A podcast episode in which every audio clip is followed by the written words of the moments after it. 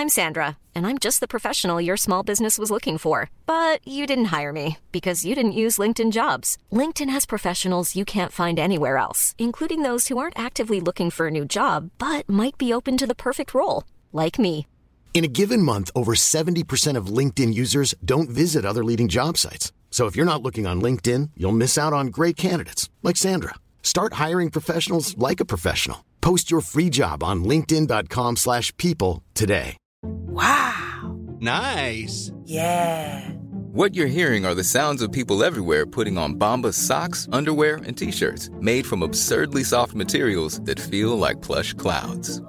Yeah, that plush. And the best part? For every item you purchase, Bombas donates another to someone facing homelessness. Bombas. Big comfort for everyone. Go to bombas.com slash ACAST and use code ACAST for 20% off your first purchase. That's bombas.com slash ACAST. Code ACAST. Mom deserves the best, and there's no better place to shop for Mother's Day than Whole Foods Market. They're your destination for unbeatable savings, from premium gifts to show-stopping flowers and irresistible desserts. Start by saving 33% with Prime on all body care and candles. Then get a 15-stem bunch of tulips for just $9.99 each with Prime. Round out Mom's menu with festive rosé, irresistible berry chantilly cake, and more special treats. Come celebrate Mother's Day at Whole Foods Market.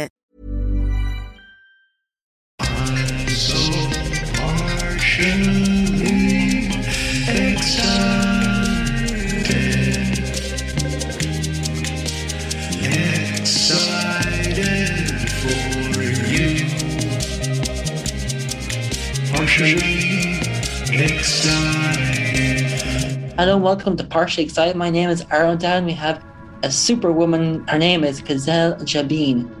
Holy moly, what this woman hasn't done from best-selling author to creating her marketing business, dancing, and everything you want to do. Hello, welcome to the show, Gazelle. How are you today? I'm very good, and Aaron, thank you so much for having me. And wow, well, there is so many facets to me that even I'm trying to figure out which one am I with today. Excellent. Um, do you mind if I refer you to Gaz or Gazelle or which? You can call me Gaz for short, as you've become a friend. I usually say to people, I'm Gazala Jabin, but my friends call me Gaz, but it will not answer to Gaza. So there you go. You can call me Gaz. Gaz, tell us about growing up in Pakistan. Yeah. So, of course, I was born in Pakistan. Um, I grew up like a little tomboy. I wasn't. There was no girliness about me, and we had mango trees, and I would be climbing those mango trees and trying to pick the fruit that was not ripe and get told off for it. I used to see the women cooking chapatis in the tandoori ovens, and I was like, I want to go as well. And they're like, No, your little hands. If you go trying to put a chapati in there, you'll fall right into the oven. So I was like, they used to wait till all the chapatis were cooked, and then the tandoori oven was calmed down and they would give me a tiny little ball of dough and they say right okay you make your chapati and we'll allow you to put it on this top layer here so yeah it was um it was one of those little intriguing and inquisitive little self of mine that really wanted to learn about this and about that and how do you do it and questioning and yeah so so it's very country bumpkin life lifestyle of mine because I, I actually was brought up by my grandma more so than my mum and dad. They were in the city but i was in the village so that's why i call it country bumpkin life but yeah so uh, a wonderful childhood with my grandma and uh, and and everything about village life uh, community side uh, sitting with the seniors and asking them things and learning things. But that's my childhood as i recall from being a kid. Is that where your curiosity came from to, in edu- for education and learning? Yes, I, I think so because one of the nicest things I can share with you was we had a little senior lady. She was going a little bit blind herself, and but you know, as frailing body as well. She, you know, I used to say, well, could she at least teach me the alphabet of my language, Urdu?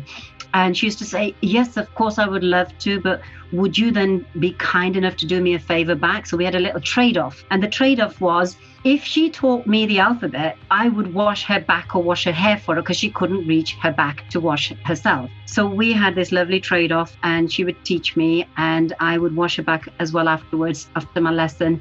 And she was grateful for that little help that I had. And I was only like four and a half, five years of age there. And that was my part of the education that, that, that was really where I started was to want to learn to know this. Yeah.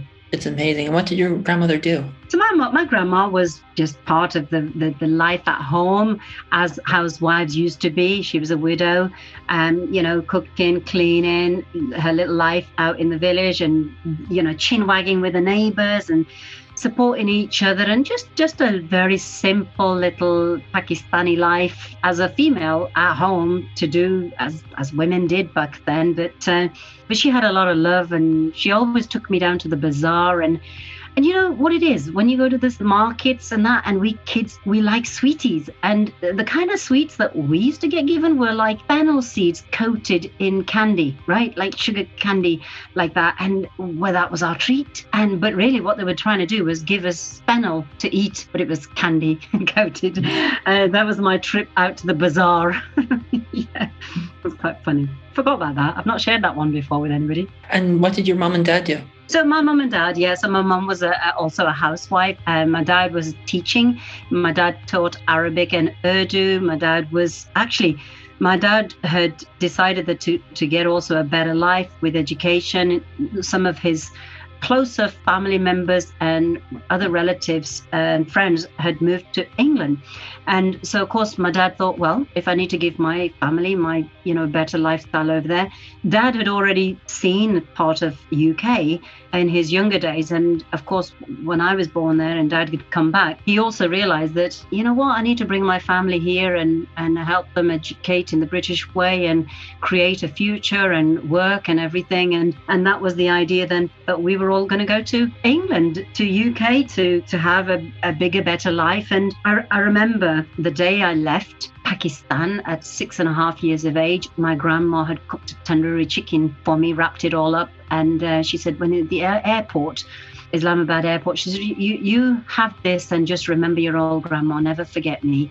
And I remember leaving an oil lit lantern, village life. And the next thing is I'm in Islamabad airport eating my mom's, my grandma's little tandoori uh, chicken there and remembering she said not to forget her. I remember from that little moment then arriving at Heathrow Airport in 1976. And I remember it was like from village life to suddenly arriving in Blackpool because there were lights everywhere at Heathrow Airport. It was, I'd never seen so many lights. And that was my first little visualization of what could be like physically seeing light in this big way. Yeah. Wow, going from one country to another, and it must have been quite exciting and scary at the same time. Yeah, it was actually. It was. It, well, it was like like a, an adventure, the unknown adventure, um, like following the yellow brick road kind of thing in a way, really, right? Yeah, it's so totally, totally different. So we are, we'd arrived. Dad was there greeting us and ready to, you know, get us. So it was my mum, my my two, well, my three brothers actually, my, my two older brothers and my younger brother and myself on mom's passport. We used to have this like family passport. We arrived, and our first destination of I'll share something funny with you. When we arrived, Dad lived in um, Burton upon Trent, which is the um, Marmite town and and also famous for the Pirelli tires. So my dad worked for Pirelli tires at the time, and in the factory. That's because English was not good for him at that time, but that was like factory worker there. That's what he could do.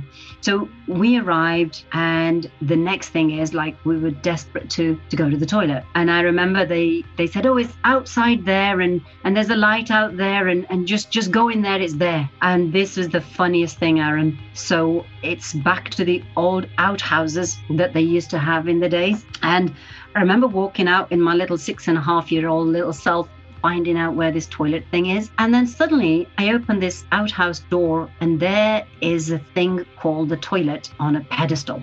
Now, back from where I grew up, we used to go down to the field and get on with it. And suddenly I'm finding this thing on a pedestal and, and I'm thinking, how does one climb this thing? So my little head was like, oh. So then I saw a milk crate. I got the milk crate, put it upside down, and tried to climb on this toilet. And then you had like this pipe and then this whole piston tank thing at the top, water tank. And then I'm like, oh my goodness, I didn't like the whole awkwardness of this challenging task just to go to the toilet. And I, and I'd been gone a long time because I didn't realize I, I couldn't like get off in case I felt I was going to fall in. Anyway, Then my auntie came out and she sort of realized I was stuck. Why had it been so long? And they just opened the door and just started laughing. Well, I didn't find that funny at all. But I said, I want to go back to Pakistan. I don't like the English toilets. This is not where I want to be. Uh, please take me home. These are horrible. These toilets, why do they make it so awkward? Why do you have to climb a toilet? and it's like my auntie said, You don't need to climb the toilet. This is how you use it. And she just kind of, she didn't do anything. She just showed me how you sit on it, like on a chair. And I went, oh, well, maybe Pakistan needs to sort themselves out then. so, oh, it was so funny. That uh, that was the that was the funniest little part I remember so well of my little little self learning these new experiences to the new country. It was like alien to me, really. But yeah, that was the first part. it's fascinating how in one country you like you just described you're used to one way another country used to the other way and it's like how do you use this and how do you use that and it's it's amazing Yeah, it was. I think for me, the the most interesting thing that happened as part of an educational learning really was was when I suddenly found out in the daytime um, we went out to sort of where we lived to see people. And I realized that my little brown skin and then other people were fairer than me. And I was like, why am I not the same color as them? So why where am I? And honestly, you know, people don't realize that for a young six-year-old child's mind, it must there's a lot of things go through it. And and I remember coming back from a day out, seeing a lot of Western people and my coloring not fitting in with the scene and realizing something different about me. And my auntie was cleaning up and she had spilt some bleach on the uh, floor, which was the carpeted tiles, and the carpeted tiles changed color. And my little mind thought, color change. And I remember getting the bleach and putting it on the back of my hand to see if my brown skin changed white. Can you believe that? Bleach on the back of my hand, thinking it's a color change. And of course, that's quite scary, really, when you think that's why they say children, you know, these bottles that are sealed tight so children don't come into these difficulty areas with, you know, chemicals. And that was one of my things. But but it was kind of scary. It could have been more dangerous. I could have been drinking it. But on a, on a fun note of drinking, my auntie had made us lime cordial, and we, we, she just added water to it. Uh, that some people have lemonade and tonic water, but but she made it with water. And I watched her put this lime cordial in the glass. Then she added water. Then the following day, I thought I like that lime juice drink. I'm going to have some myself and make it. So I got the glass, I put the green liquid in there and I put the water in it and it frothed up. It was very liquid. I couldn't read, could I? so, so I was like, my auntie didn't make a drink that went this frothy, but my drink has gone frothy and it didn't taste the same. And that was not the best plan in the house. Those were my some of my young funny things that I did. when you eventually got to learn english did you continue uh, thriving and realizing i want to become education and curiosity to learn Yeah, I mean, uh, we went to school, but it, I wasn't like, although I'd arrived six and a half years of age, it wasn't until about 10 because there was kind of a weaning process into understanding some words. And my three first words to a sentence was, I want this. And of course, those have never changed because I still use those three words. I want this, and I go and get it.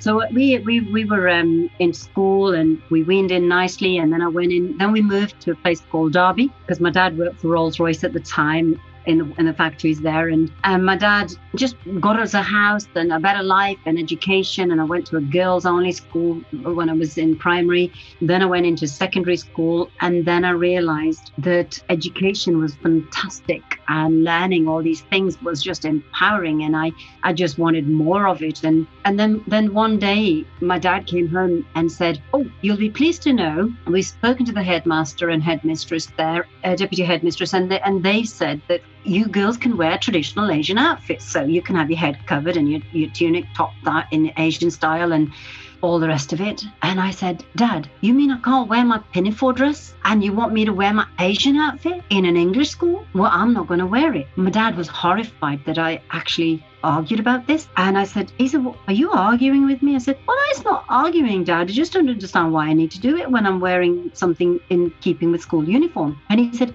yes, but it's our cultural outfit and, and you got to keep in, in good, you know, way with, with the whole thing. And and it's, it's your dignity and you covered yourself up. I said, yeah, but I'm covered up anyway, Dad. Anyway, Dad said, well, I've none of this. Don't argue. But that's what I said. Listen, Dad, I'm not going to wear it. And I said, and I got a good valid reason. You saying that we should be good girls to keep ourselves head covered to the toe and all the rest. I want you to do as a favor, Dad. I've validated my reason, but you can validate yours. You go, drop us off at the front gates, at choose any day in the week, go at the back of the gates, and look at the girls that have gone in front gates, head covered, look at them from the back gates, and then you'll realize. And of course, what happened was the good girls coming from holy backgrounds, they were going into the school gates at the front in the morning with their head covers, all goody goody. And then about mid morning break at school, they would meet up with their boyfriends into mini skirts and English clothes and no head cover and and gone with their boyfriends out in their cars for the day. And I and my dad could see this. And when we came home, I said to my dad, "You see, Dad, I don't need an outfit to be a good girl. The good girl is in my heart, and I have not taken any absenteeism at all in school. So please don't tell me I got to wear the outfit. You've just seen the girls that wear it. What's happening? And I'm sure you don't agree with it." My dad couldn't argue. That was my first time I realized I had a voice, and I was like, "Oh my God!" It validated. It was justifiable, and that's when my strength came in and fueled where I'm at today. How did it feel to find your voice for the first time? Actually, to be honest, Aaron, for me, although I realized now that was a little voice, but I only spoke what my true heart was thinking and feeling. It's the truth. There was the power in the truth. That was where it was. And I realized if I'm honest about something, I believe in something, people can't shut me up because that's what I'm feeling, that's what I'm saying, and, and that's the truth of the matter from where I come from. And that was where really the power was in the voice. And people don't realize how powerful this voice box is until they vo- vocalize their opinion that they feel from the heart. That's exactly the power and the magic is if they're coming from the place of heart, true authentic self, true sincere self belief that is nobody can make you believe anything any different, that can beat you, they cannot change the way you think and feel. And if people speak from that space, then there's a massive power in the voice from that. And that what I realized at that age of I don't know what, what age must I have been about in secondary school I don't know 12 13 something like that yeah Um, I was listening to you earlier. Uh, that you did an interview a while back, and you talked about primacy to expression. Where did that come from? my story has become literally from suppression to expression was that I came from a society that they suppressed the women um, because Muslim women were you're not heard. You got to be head covered and and only speak when you're spoken to, and and you were su- suppressed in a cultural society, right? And I remember that although I loved education, and I I said to when I finished my studies, my compulsory years, I wanted to go to college. And my, my big brother said to me, You don't need to go to college or study any further. Why would you want to do that? I mean, after all, you've done your, your compulsory years and suddenly you're going to be sent to Pakistan and marry some elephant driver and, and, and get on with your life over there like a good Muslim girl. And then I said, Why would I want to do that? Maybe I don't want to do that. Maybe I want to study. He said, "Mm, Well, you're being cheeky and you're arguing back. I said, I'm not being cheeky. I'm just saying I want to study further. He said, You know what it is? You're getting too big for your boots. And if you carry on, you're going to get a smack. I said, Oh, yeah? And who's going to do that? And my brother said, I am. I said, Well, I'm going to speak anyway, whether you like it or not. You're not my dad. And you know something? My brother actually gave me a physical hit in my on my jaw and could have broken not only my jaw, but my, my cheekbone. But my brother just landed me a fist in my face because I spoke out. And that one thing I realized was that I came from a society culture from suppressing the women. But for me, I was not ever going to be suppressed. And I fought it. I told my dad about it.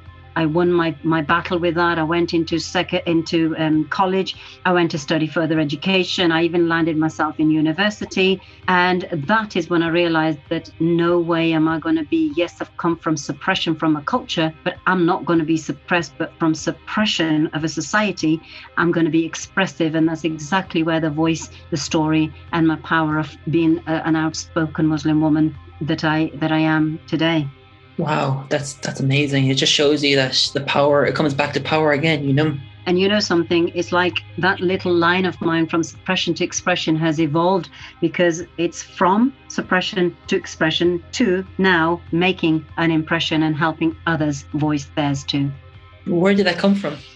My mum used to say to me, I wish I had the education, I would have made different choices. And I realized that when you are educated, it does empower you to make more more choices wider because you have better knowledge and you can decide better. It's only when suppression is limiting your choices. But so I, I studied further, I worked on, I, I got my job, my situation, my whole future, you know, going forward. And of course, then I realized that I'm as British as any British person. Then suddenly my Asian culture was still my ground roots. But I suddenly realized I'm in a very Western society, and Western society is also encourage education and and and voice opinion and choices. And and I realized my first little job that I had was all my friends were earning double the money, uh, and I I wasn't even supposed to be earning any money. My mum and dad felt after education I need to stay at home and I don't need a job. uh, They could provide for me, and I was like, I know I actually can earn more than my my friends are doing it. Well, I'm no worse off than any of my friends, and and I decided to ask for a pay rise, move the job, and sure enough, again, I I moved in career advancement, and I realized, oh my God, there is so much power to ask. If you don't ask, you don't get, and I just asked, and I got, and it just it fueled me. Little drip feeds of these voices, this expression, this speaking out and saying just kept fueling the growth. Yeah. Wow. And when you went through university, um, did you feel that growth and being able to feel a proud woman, being able to achieve the degree that you wanted to, to do? Well, when I was registered to do the university part of it, what happened is I did something in part way through my education was that I did something that's frowned upon in my society, which is that uh, Muslim women are have arranged marriages and for me i fell in love with an englishman. That was you don't do things like that and the, the company that I, I was working with was one of the directors. I had left the company by the way but the, the director and i you know we'd connected afterwards. He'd sold out his company and we connected afterwards. And anyway long and short of it is i fell in love basically right with an englishman. Muslim girl in love with an englishman frowned upon. And this is where the biggest changing part came in my life so my Englishman Martin said to me, Hey, I don't know about you, but I'm in love with you and I want to marry you. How do I go about asking your father's permission to ask for your hand in marriage? I said, Well, if you want your neck off the chopping block on the chopping block and off the neck and your head off beheaded, you're going about it the right way because we can't do things like that. He said, What? We're, we're in the UK. They don't do things like that. I said, Well, I'm from Pakistan and they do do things like that. They literally will chop your head off. And he went, Don't be silly. This is the UK. I said, Nope, this is what will happen. He said, How do I go about it? I said, Well, maybe you might have to become a Muslim and all the rest of it. I said, But I know that we'd probably end up both being dead. But Long and short of the story there was that I knew that if I spoke to one of my Muslim peers of the mosque and asked them how to go about it the proper way, then it may work in our favor. So Martin said, All right, I'll let you ask about that. So I spoke to some of the Muslim peers and I told them where it was. They, they kind of had an interview with me, like, "Oh, Are you sure? You know, this is not really a Muslim thing. I said, Yes, but Martin's willing to become a Muslim to marry me. So what's wrong with that? Oh, right, is he? Okay, we'll speak to your father. So I remember this one day when I had seen Martin, I said, Hey, this might be the last time you and I ever see each other. Tomorrow I could be dead. He said, What? I said, No, I, I mean, we're going to, the priest's going to speak. I mean, I could be, a, it could be a dead body. But the thing is, I'd made provisions with my family doctor, uh, close friends. I said, In the event that I'm dead, please make sure you call the police because this will be honor killings situation going on here. So I remember that night I went home and uh, the, sure enough, the call that I had arranged for the Muslim priest rang my home. I actually answered the call and, and this priest said, um, you know, is Mr. Qayyum at home? I said, no, he's at work. He said, could you tell him he's needed at the mosque urgently? We have an urgent meeting. My dad came home. I told him about the message. He went to the mosque. He came back, got my mum to the other room to speak to her, and I knew what it was. I was in the kitchen cooking, and as I was cooking some chapatis, my mum came in the kitchen. She says, Turn that gas off, come inside, sit down, and look at me in the face. I knew what was happening, but before I went in there, I remember this was the most terrifying moment of my life at 20 years of age. I opened the drawer of the knives in the kitchen, and I thought, you know something? I could be dead meat now, really. Uh, so I had said my prayers and kind of a, a goodbye to the world because I realized anything could happen now and I, I really could be dead. And I sat with my mum, and my mum said, Your father's been called to the mosque to be told that you want to marry a white man twice your age. Tell me that's not true. Aaron, I had two choices. Choice one, say it's not true and find a moment and then elope with my Englishman, or say it's true and face the music and have my neck off the block. So what did I do? I sat and faced the music. I'd said my prayers, and you remember earlier on, I said, when you speak the truth from your heart in something you believe, the power is within it. I sat, I looked at my mum in the face, and I said, Yes, it's true. And then I was waiting and ready for that death of the life of mine just happening right in front of me. Fortunately, that the death did not come my way. Um, my mum and dad were very uh, ashamed of me, what I had declared and then they, they wanted to i'll give you the brief of it but long and short of it is that they they didn't know what to do about kill me or what to do with me but then they just said look get out of our sight before we do kill you. And uh, then they had decided that we're going to send a marriage proposal to pakistan and have me arranged marriage and within days they were prepping for pakistan. And within a couple of days my dad said you go and find some temporary work because i cannot bear to see your face in the house I went to work. Um, Martin had met me at work and said, I cannot allow this to happen. This is UK. This is today. Today's, we're in the modern day here. This cannot happen. But I just want you to tell me one thing. Do you love me and will you still marry me? And I said, Well, we can't. He said, No, no, no. Uh, we're not talking about the word can't. We can do whatever we want. I just need to know that you want to marry me. I said, Well, of course I can and I want, but I, he said, Okay, will you meet me here tomorrow? Following day, Martin handed me a piece of paper that said it was a special marriage license. I said, Does that mean we get married on the 10th of August? He said, Yeah. I said, That next week? He said, No, it's the day after tomorrow.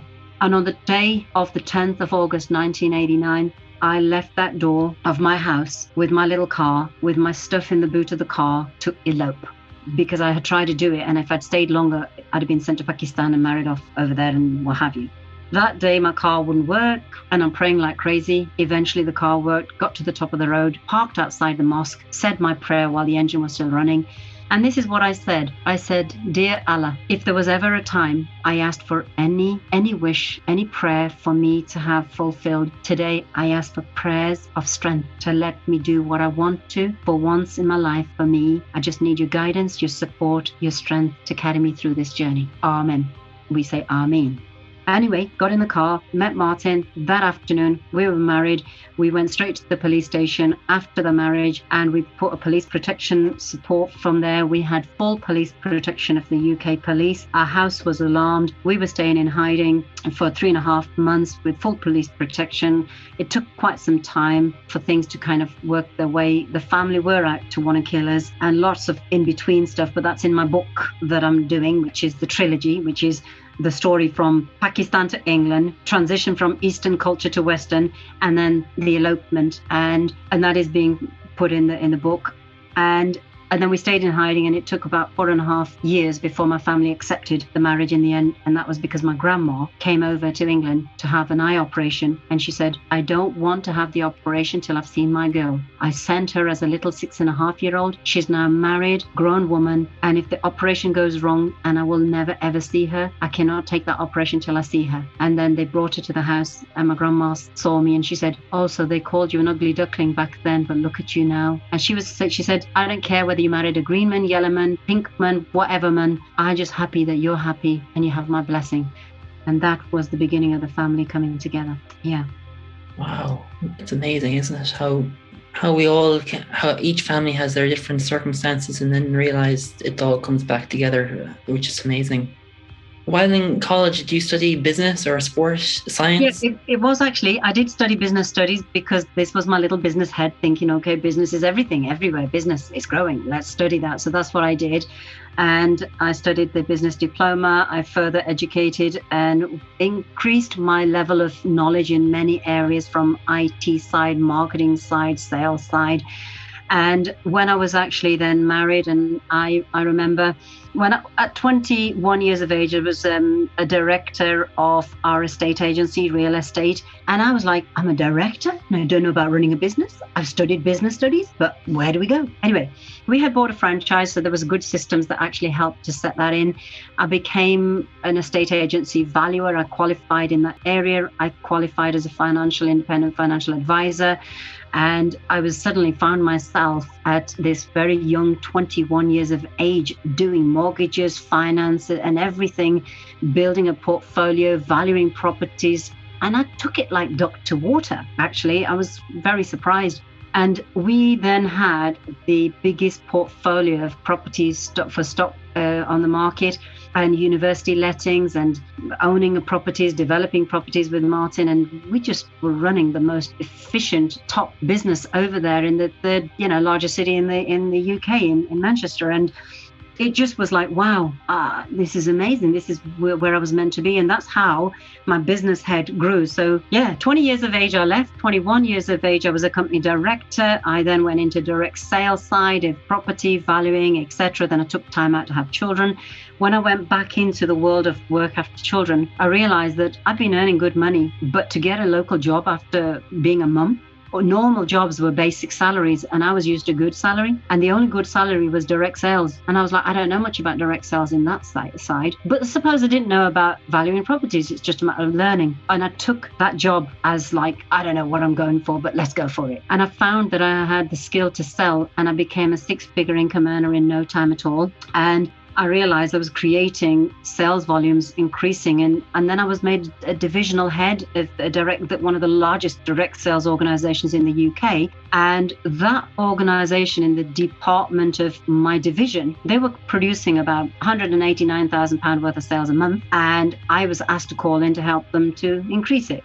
95% of that sales force was men. So, coming from a Pakistani Muslim background, I'm suddenly dealing with man world at senior level.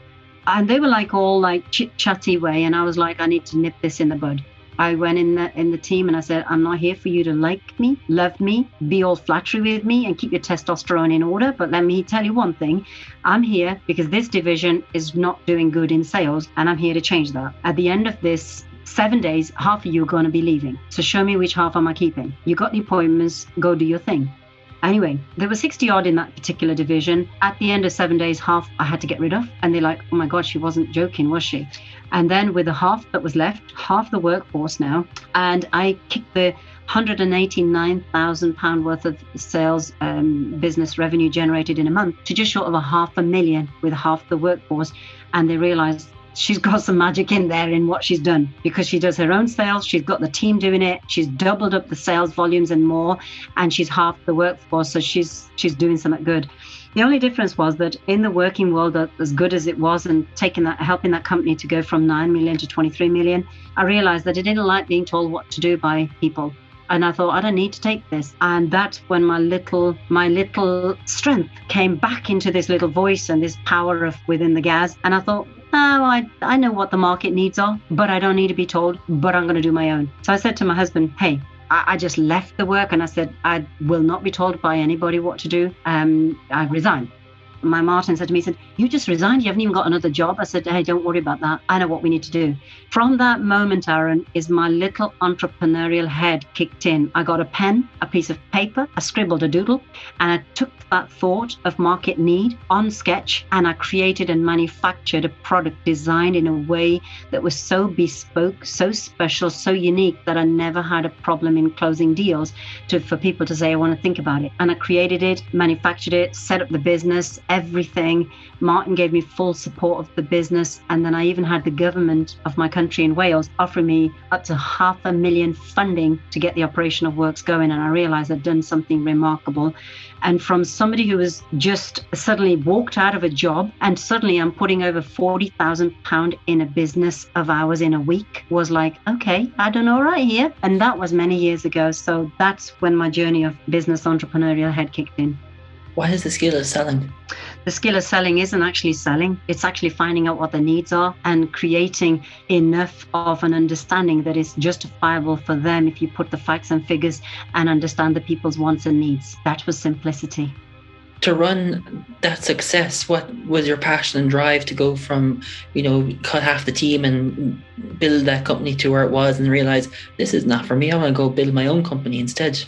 It was really purely because I realized that there, there is a market need and there is that we need to do this because I was, you know, when you understand there is a market need for this, and if you've got that determination within you to to make it happen because you know the industry. Uh, So I knew where to go, how to make it, what to do, because I learned the trade. I kept the education and the knowledge. I did my homework, I did my research, I did my studies. I put lots of figures down. I remember going to the bank and the bank said, "So how much money you want to um to, to borrow from us? You know, how much should we lend you? You know?" I said, "No, no, no, I don't want any money from you as the bank. No, no, no." I said, my business here is going to run without any borrowings. And they went, What? I said, No, I have that structure in place. All I need the bank to do is give me a bank account so I can take transactions, payment cards, and merchant services, but nothing from the bank. And they couldn't believe. I remember the bank manager lady, she said to me, These figures are really like good figures. I mean, like, we don't normally see this kind of thing in, in our banks here of people just turning up and knowing all this. Where have these figures come from? I said, Well, they were not plucked up from thin air. This file here, I knew you were going to ask me the question. Here's the file of actually sales created, what I've done, what I've achieved. And the figures you see are conservative. And this is my first and second year projections. But I see us getting quicker than the 12 months. And in six months, they phoned me and they said, You're already way ahead of the target. I said, I know. I told you they were conservative. And they, they'd never seen anybody so sharp in that way to, to business, you know, put the, the figures like that to a bank and dictate the terms. Yeah. Wow, you're you're starting to become a powerhouse, but and the building and the construction has started there. What was the name of this company? It was our health and mobility solutions. That's that was it. It was in Martin's initials. In our property, Martin's initials were HMS, which was you know our uh, you know uh, property services um, over there in Manchester, and we followed the theme because that was a success, and we thought this is good good as well. So health and mobility solutions ran in Martin's initials HMS. Wow, and after that's up and running and it's being probably successful, where did it go after that? So the success was fantastic, and you know what? Life, you never know of the unexpected turns, and tragedy hits us all. And within our business, that was fine and rocking and rolling. And then Martin had a near fall outside our front door of our house, and when somebody trips or, or slips and they they're about to fall, but they either fall or they stop themselves falling. Martin's tried to stop himself falling on the floor. It was just a slope, just a little tiny slope, and he slipped his foot on it. And what he what happened is his knee swelled up. Next thing is he's in hospital with a swollen knee. He torn a ligament, created fluid retention. He was admitted in hospital. He had a needle in there to aspirate the knee, a needle to a steroid to stop the pain. Unfortunately, he contracted through that procedure MRSA bug, and Martin was critically ill in hospital at near death's door that changed the logistics of our business, our work. We had mum-in-law, a 90-year-old living with us. We had the three young children. Martin was taking care of them while I used to do the major part of the work. And suddenly, the main carer of the family home now was critical and trying to survive from that procedure that he had. And so I had to then take care of the kids, then mum. And it got to the point because Martin was so ill, we had to actually close the door of our business. And that changed the logistics. And after that, it was then I became the carer for being a mother of the three children dependent on us, caring for a disabled husband, and caring for the senior elderly person in the home. And that changed everything from a financial good times to financial bad times. And then it just got from bad to worse, bad to worse. And whilst Martin was undergoing lots of treatments and getting him to survive, he did survive, but through a lot of drugs that he had to take for killing the MRSA bug. And in the procedure of those years, then one day when he said to me, You know, wifey, you know, I married you for your curries. I don't want them curries anymore. They're not settling with me. I said, Hey, if that's the only reason you married me, are you're trying to tell me you want to divorce me? He said, No, no, no, no. We've come this far. We carry on. It's not that. It's just my tummy won't cope. After a few tests and everything, we had the specialist sit with us and said, Martin, we've had the results back, and unfortunately, we've diagnosed you there with taken some samples, and um, you have advanced stage of pancreatic cancer. We didn't know what that meant at that time. We said, What do you mean advanced stage? He said, It's terminal. So we just were then our world completely crushed right in front of us. And I remember walking like a zombie with Martin going home. And we were going to find out what our prognosis was of it. And that was on a Wednesday. On the Friday, we went to see the oncologist, who then said the current treatment for pancreatic cancer was 11 months survival at the base of where Martin is with the advanced stage, but we'll see how we go. And a couple of w- weeks later, Martin said, Every time I pick up something, I drop something, it's like my head knows what is there, but my hands won't work. It's like I've had a stroke. Following that, he had a brain scan and it diagnosed that the cancer had spread to the brain. And the consultant gave us the news that the 11 months now has reduced down to three months. And through that battle, Martin passed away nine days short of three months. And that was the most lowest point of my life. That's devastating to hear. And how were you able to get back from that lowest point of your life to back to success? One of the things Martin was was he was my biggest cheerleader, my mentor, my teacher, my my everything that gave me the strength, education, and held me as equal to anybody, and helped me to become the kind of girl I am now. I said to him, What happens when I have the dark, lonely days? Who will be my light? And Martin used to say, The amount of light you've shone on a lot of people, you'll never have a dark moment. You've got everything what it takes, everything you have inside of you. You go out and and and people haven't really seen the Gaz properly yet. So you've got a lot more to offer. So just go through that. But what he did do, his dying wish was to keep others alive, and that was to raise awareness of pancreatic cancer. That became my mission to raise that awareness of the cancer and the work and it was my mechanism to sort of keep going for the sake of the children. And I did a campaign for it, raised funds with it, raised awareness. I took a team of people up to the highest mountain of England and Wales, which is Mount Snowdon. And I said, if I had raised £10,000, I'm going to take people up there. We're going to do a high five to Martin to say, that little wish you left before you left the world, we've fulfilled it. We've accomplished awareness, we've accomplished funds, we've done everything that he wished, but we've taken it to the heights. We did that. And that was part of my uh, chapter in my life of doing that mm, kind of tribute to Martin as a closing part in my book which is called Loved, Lived, Lost, and Sickness and in Health Till Death Do Us Part. That was subtitle, Sickness and in Health was subtitle. And that was the last chapter in that book. And that allowed me to get my own health in shape, be strong again, to to carry through my work. And then I felt I needed to fine tune the Ghazala that was gone through a difficult time of absent from the world of work and I took a retreat recharged and then I realized where was I where was my strength? My strength was education. Right I've been out of action so what I need to do is learn again I then realized that all what I had been doing successfully, things have changed in the way we do business. And then I decided to take courses in digital marketing, in technology, in um, social media marketing. I used to be known as the marketing machine, and then I thought I need to fine tune that. And I became number one marketing machine because I made myself so current in the digital marketing space. I studied, I took courses, I advanced, I created my own website. I didn't want people to do it because I thought, no, I don't want to people confuse me with science. I need to do this myself. but I care how hard it is.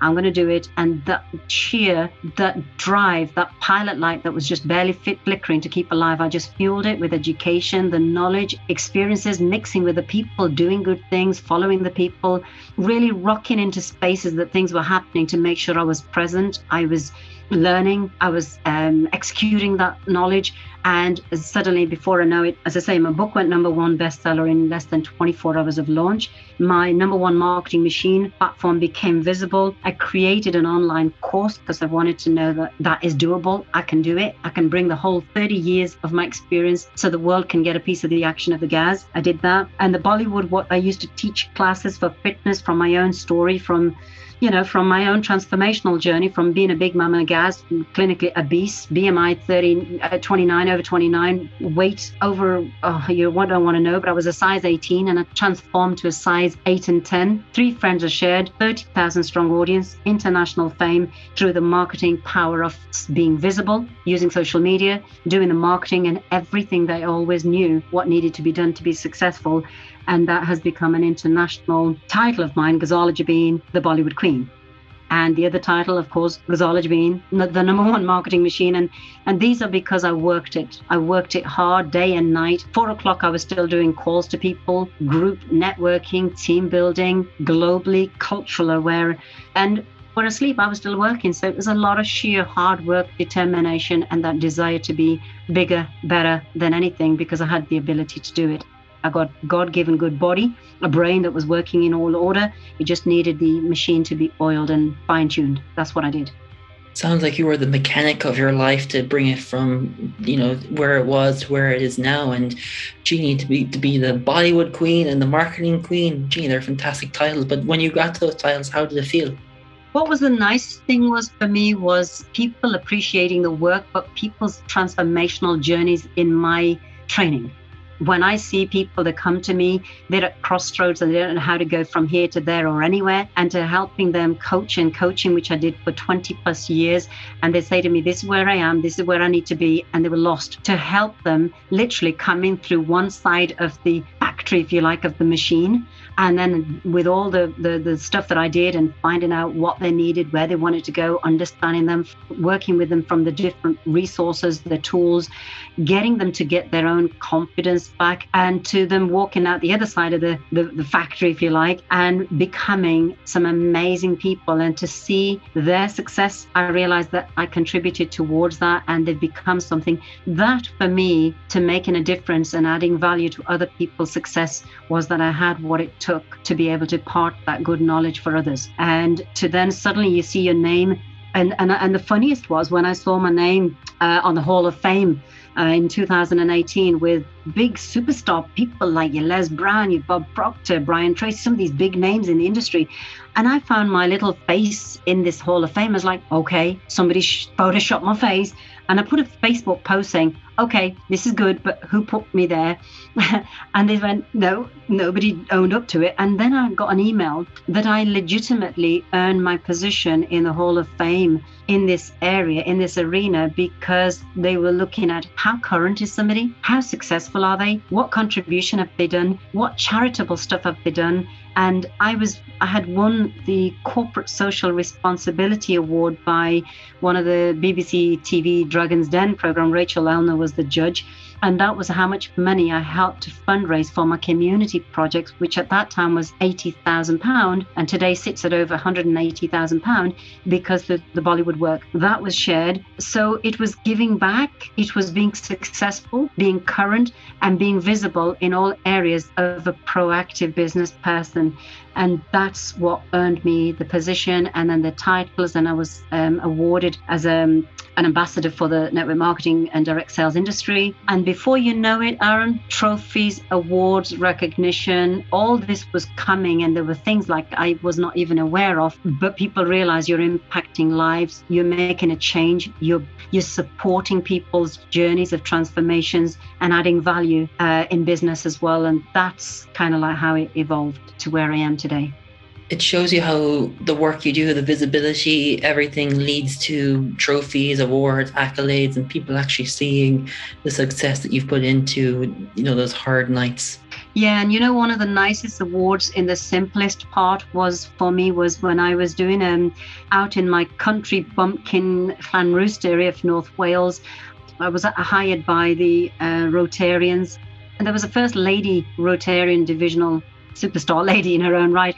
And she watched and she, she came over to me. She said, Oh, I do know about your work. And I said, Oh, thank you. She said, Yeah, and, um, remarkable work. But could I just take you aside a minute? And I was like, Sure. And she had a chat and she said, I've been hearing lots and everything, but I'd like to present you with something. And she presented me with the pin from the Rotary Club as it was the year of humanity.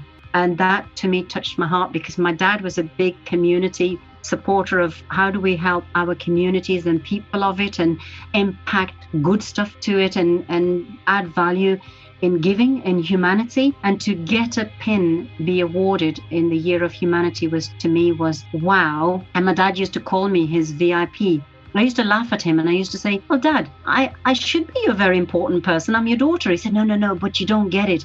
What you are is you are my VIP, as in very impressive Pakistani. And that still sticks with me, and people still know me for VIP with a difference. I love that. That's so cool. Yeah. Um, where did the Bollywood burnout come from?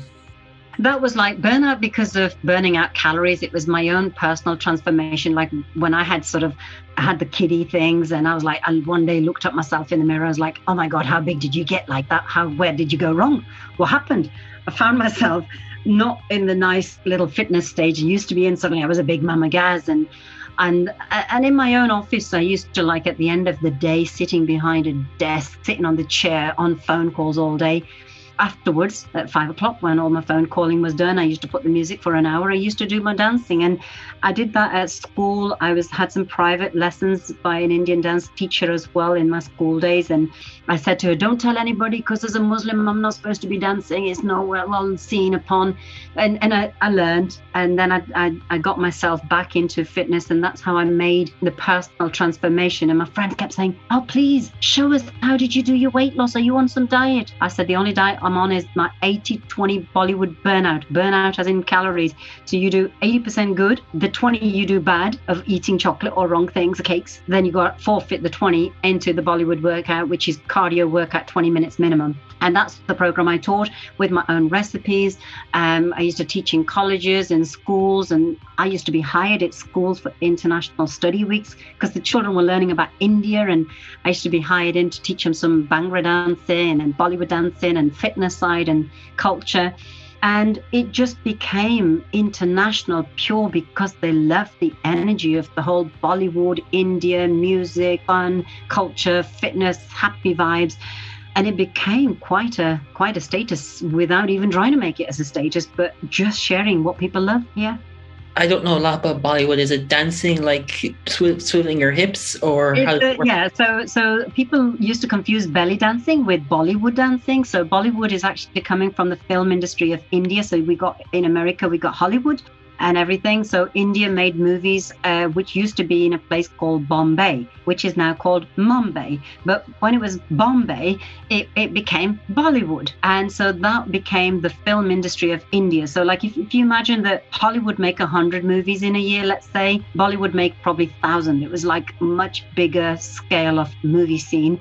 And every movie used to have Bollywood dancing, all that running on the hilltops, the boy girl meet, you know, each other on the hilltop and and all this. And then it was like village dancing and happy jolly weddings and celebrations and the Bhangra dancing of the folk music. And that was just part of India in a dance format in movies and culture.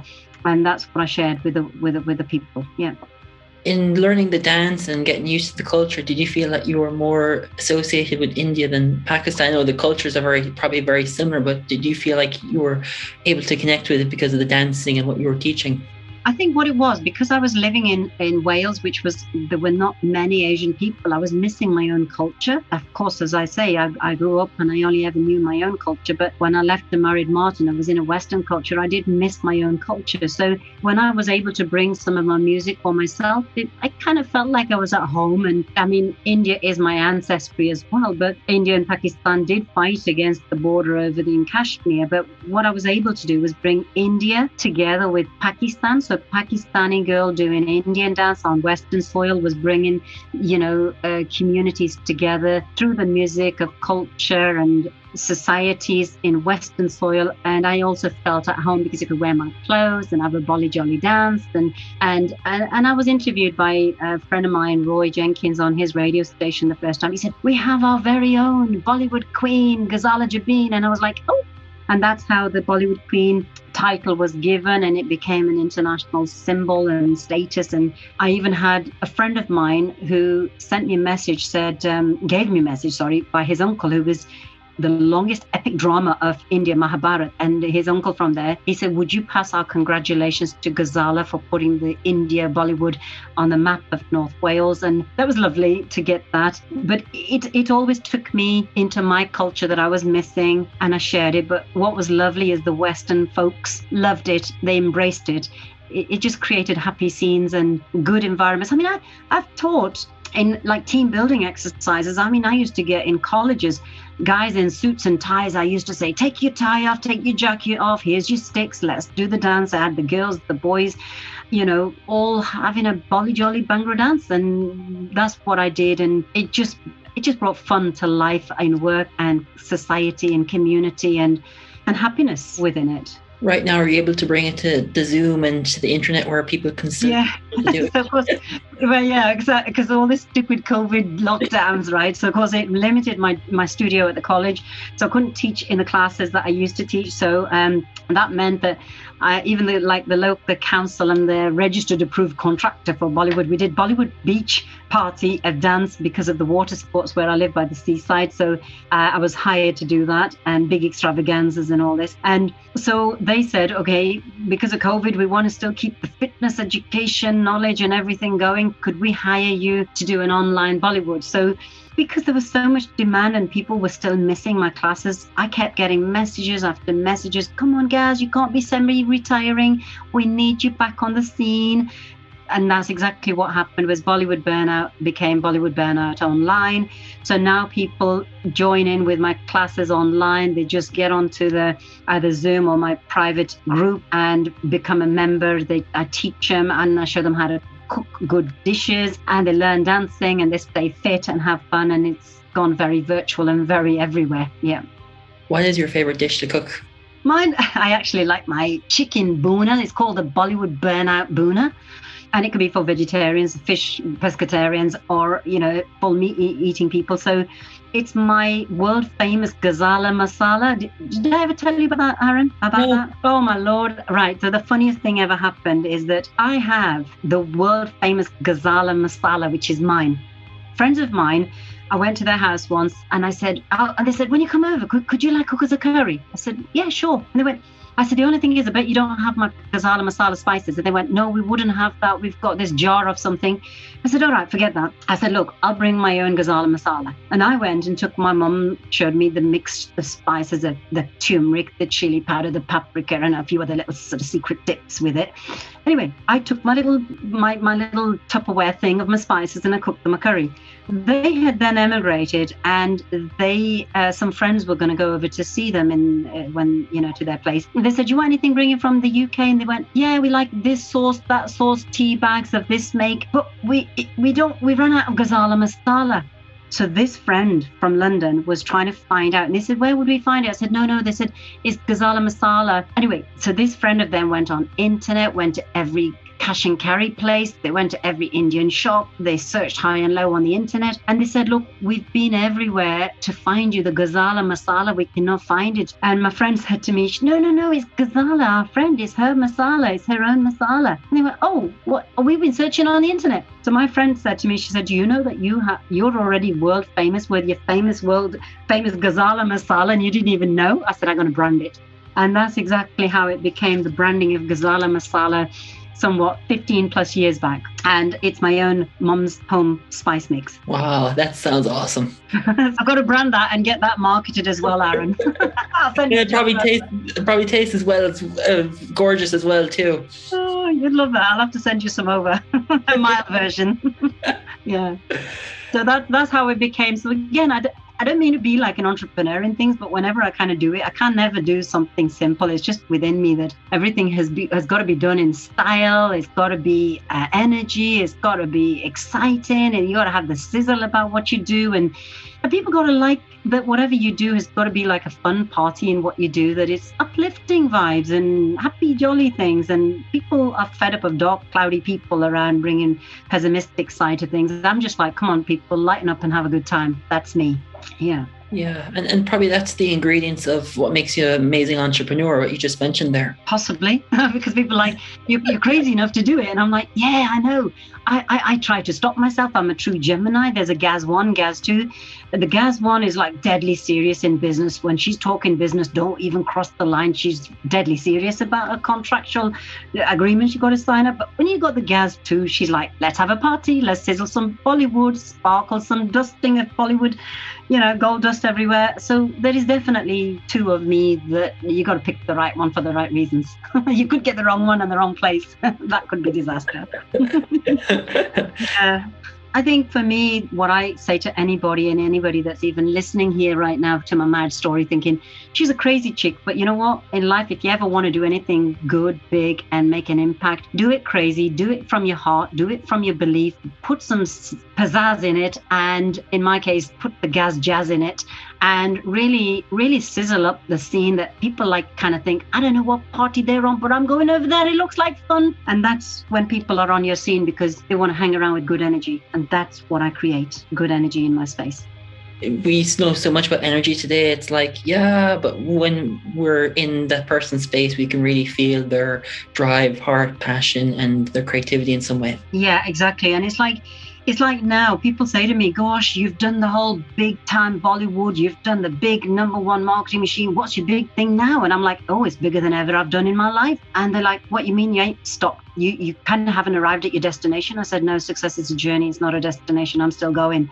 And they're like, Why, what are you doing now? So my my current sort of work right now is that my space of work is that you know when you feel like you get to a certain point you think where do we go from there from here but something bigger always comes your way because when your exposure of your work is big i'm now a partner in a big setup of work which is the biggest project to date and with two other partners we're actually building a city based on sustainability and compassion. Homes in for people to to be in a place where kids can be kids. People can have the young and the old mixing in a culture bringing old school values in today's modern understanding. We have a research center that's being built in north cyprus and it's it's the four main interdisciplinary areas of this project of this research center is that one is life science everything to do with our health well-being today's holistic approach to medicine and incorporating the allopathic medicines as well, incorporating energy from renewable energy for people in space of energy of people. Also, the environment, so the epigenetics that affect our DNA and how we are in society, and how can we make our planet in the renewable, the cleaner, greener place to live in and take care of the planet, and also education, because knowledge, as I've shared in this story, knowledge is powerful, but applied knowledge is more powerful.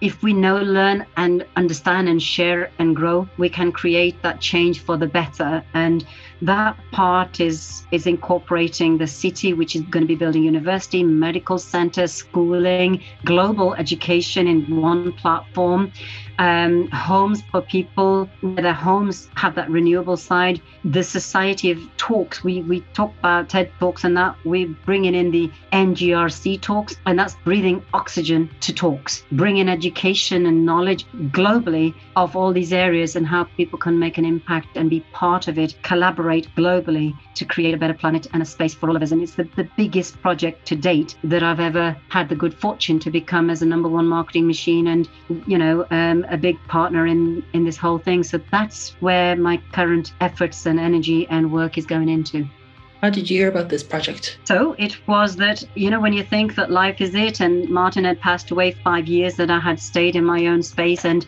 and suddenly I uh, had a message from a gentleman called Jurgen said, You don't know me, but I was reading your book about Martin and I'm sad to hear about your life and, and situation and I pay my condolences, but your book is very inspirational but very moving. So I said, And who are you and what do you do? And before we got talking, and then I found him as a person, as a physician of 36 years in the field of holistic, you know, approach to well-being, but from a medical doctor point of view and a scientist point of view.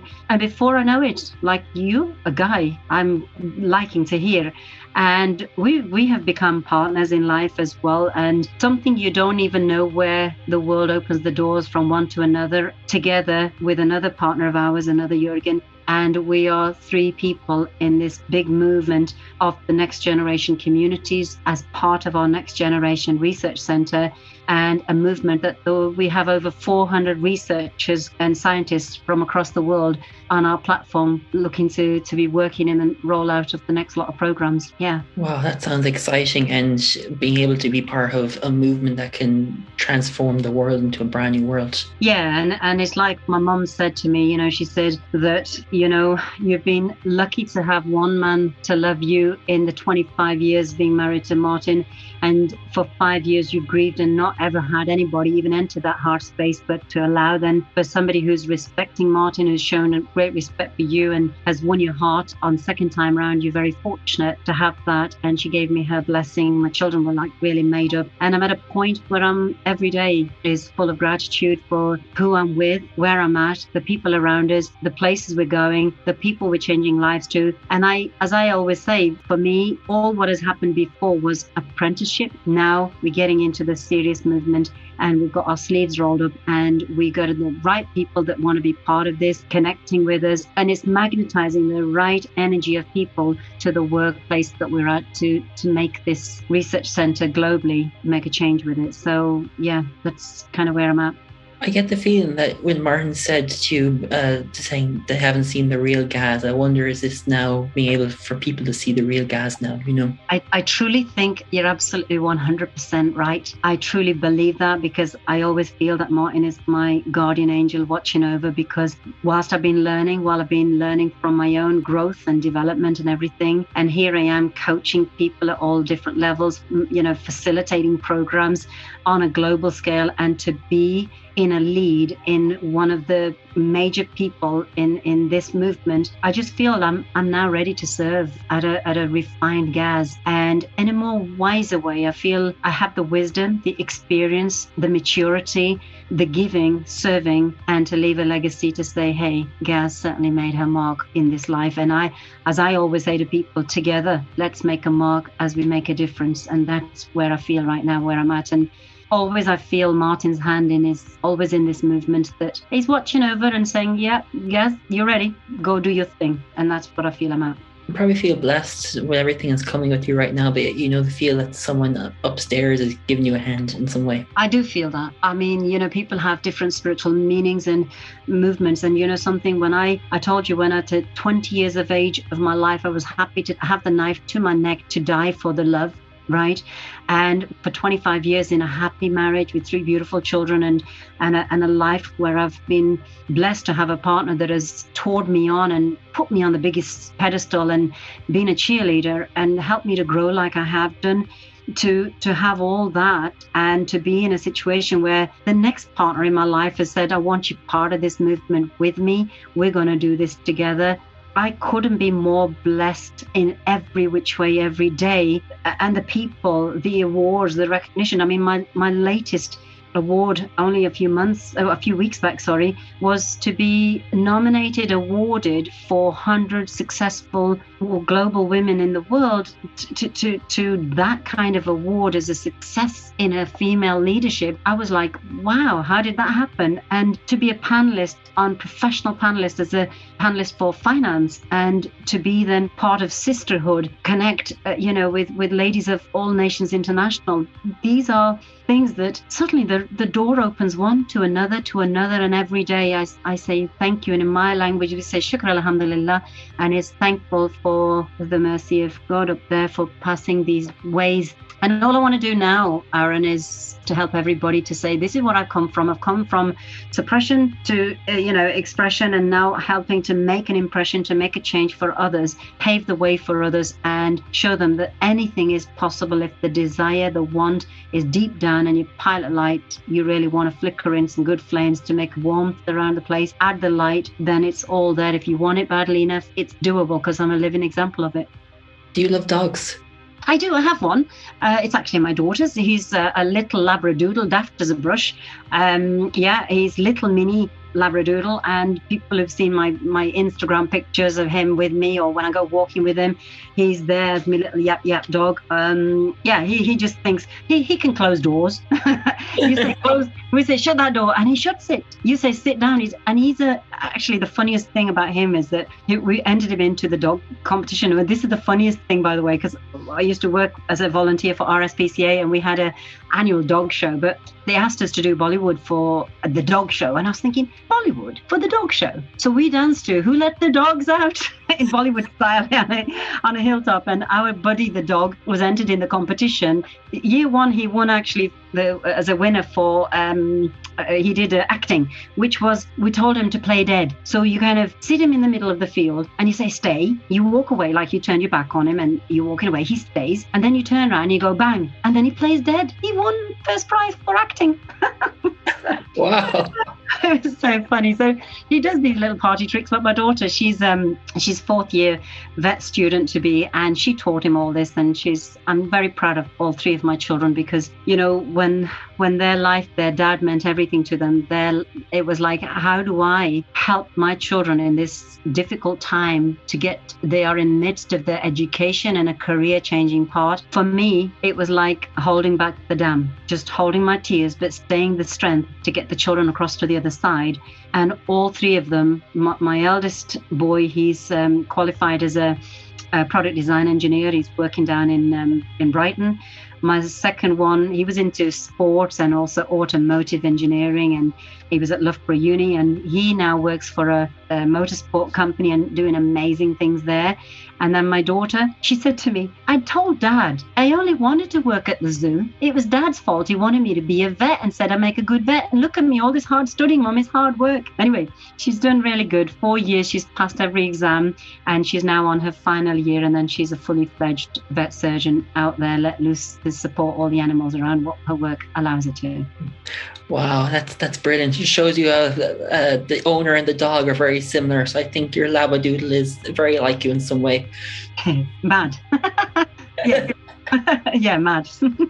He's funny. I have two cats as well, and they're my companions at home. So when I've had my lonely moments and and difficult times, they have been my companion and comfort through my grieving process. And you know, when I even did my book, Aaron, the, there were three reasons I did write my book. Not not not just to write a book and make money, because it was never done for that. The three reasons were one, to handle grief and to tribute Martin for his dying wish to keep others alive. And two was to raise awareness for pancreatic cancer and the symptoms. And three, to be the voice of those that lost their lives and they never got heard. So we kind of wanted to bring that awareness in my book, and that's what I did. And, and that makes me very proud to tribute in that beautiful way going out, you know you know, we think of books as you know, write a book making mo- making money, but I like your idea is use it as a way to show people the voice and also tribute, um, you know, Yeah. your partner and also the work that's not being done as well. Totally, totally, absolutely. And you know, I'm very blessed if people often say to me, What things has stood you good as a person? Well, mum and dad's basic good disciplines, grounding from young age was always good disciplines from the household that I came from. I mean, yeah, there were certain things they didn't like because of my cultural fights and stuff, but but the basic education of the love from a home and and things were really good. And to be then in a, a wonderful relationship and marriage with Martin was everything that you would want somebody to be your partner and cheerleader, business partner, life partner, and a cheerleader to help you and say you're equal to anybody anywhere out there and don't let anybody tell you any different. That gave me confidence to work through it never feel lacking on things, but just know that anybody can do it. I can do it. And Martin helped me to do that. And then the beauty of it is that all my wonderful friends that I met on the journey, some are short term lived friends, some are long term friends that stick with you, but everyone has served a purpose of the journey, even if it's been short term. They've been there to teach certain things or been something. They've been either good ways, some not so good, but they give me lessons along the way that made me get better as I moved on. And now I feel I'm in a place where if I don't like a certain someone in their thinking or it doesn't resonate, I never argue about it like I used to. I usually just step aside and think, okay, that don't sit with me, but hey, they're entitled to that and I can step aside and move on without any conflict or fight. I just beg to differ. And and, and what's nice about that is that Martin and I were worlds apart from East and Western. He was a lot older than me. He was not religious, I was. And none of these things ever were a problem as two different people. But the magic to that was that we accepted our differences and we gave respect to our individuality together. We were in that space always. And that was the magic of it. Gareth, if there was one piece of advice that, that you could help someone in their life, either in any avenue and everything you've learned and experienced, what would it be? I think the most important thing is truly look at yourself in the mirror and ask yourself, what do I really want in life? What do I really want to do in life? And what is stopping me? And if there is things stopping them, they need to reach out for somebody within the space that people want to be. Go reach out, knock on the door, be visible, and say, Hi, uh, you don't know me, but this is who I am. I was looking at your profile I want to learn more and connect up. Don't be shy. If you want it badly enough, knock on the door, be visible and speak out and and just really follow your dream, want and desire. If it's if it's strong enough, you'll do it. If you're not doing it and it's not achieving, it's not strong enough. If you could look at yourself in the mirror and figure out what your superpower would be in the world, what is it? really speaking the truth from within my own true beliefs. And I also say to myself, thank you for me being mad. Because mad and crazy allows us to step into spaces that might be just sometimes we're like, oh my God, what are they going to think about us? when I gave up worrying about what they think, and I'm thinking, I am unique. I, there's not anybody like me. And some days I can be fighting with Gaz one to Gaz two, which day, which one's coming out to play, kind of thing. But I think if we are true to ourselves of who we are, well, I think that in the mirror is enough for us to just fulfill it and don't pretend to be anything other than who you are, what you want to be. Does that make you feel happy? And the biggest thing is that if you think about decisions in life and if you get stomach churning situation, that's not a good sign because stomach churning is not a good sign with acidity. But if you get goosebumps with excitement, that's a good sign. And my my three things for making any decision are is think with your head because logic has to come in, feel from your heart because feelings move people, and go with your gut because the gut is your second brain and that'll give you the signal of go with it if it feels right. And that's that's what I would say to people. Guys, if people want to come and find you and learn more and listen and read your book, where can they go and find you? I'm on all social media. So ghazalajabeen.co.uk is my website, which links to all my social media platforms. And Ghazala is spelled G H A Z A L A, and Jabeen is J A B E E N. Ghazala Jabeen, and they can also find me as number one marketing machine. Uh, dot com, which is NO1 marketing machine, number one marketing machine.com. I'm on all social medias. People, I would love somebody somewhere listening to this to thinking there is some part in their life that they need some guidance, some direction, some signposting, some facilitating to reach out and say, Gaz, they can call me Gaz if they come in in this way. Um, to say, Gaz, I've you know, heard about you. I've seen a little bit of your work. Here I am in my life, and I need either getting fit through your Bollywood program, or I need business training, coaching from your number one marketing machine, or I want to connect with you as somebody I'm inspired and watch my posts and things because I do share a lot of inspiration and general uplifting vibes. And then, if they want anything to do with the Next Generation Research Center and they want to participate in any of that program to leave some kind of legacy and a mark and they want involvement, they can just reach out and ask. And those are my three areas that I focus on mostly. It's been a pleasure chatting to the Bollywood Queen, to the marketing machine, and thank you so much, Gaz, for sharing your story. And it's been a pleasure chatting with you. Thank you so much for having me, Aaron, and much respect to you and your show and um, uh, facilitating this uh, lovely podcast. Thank you. Hi,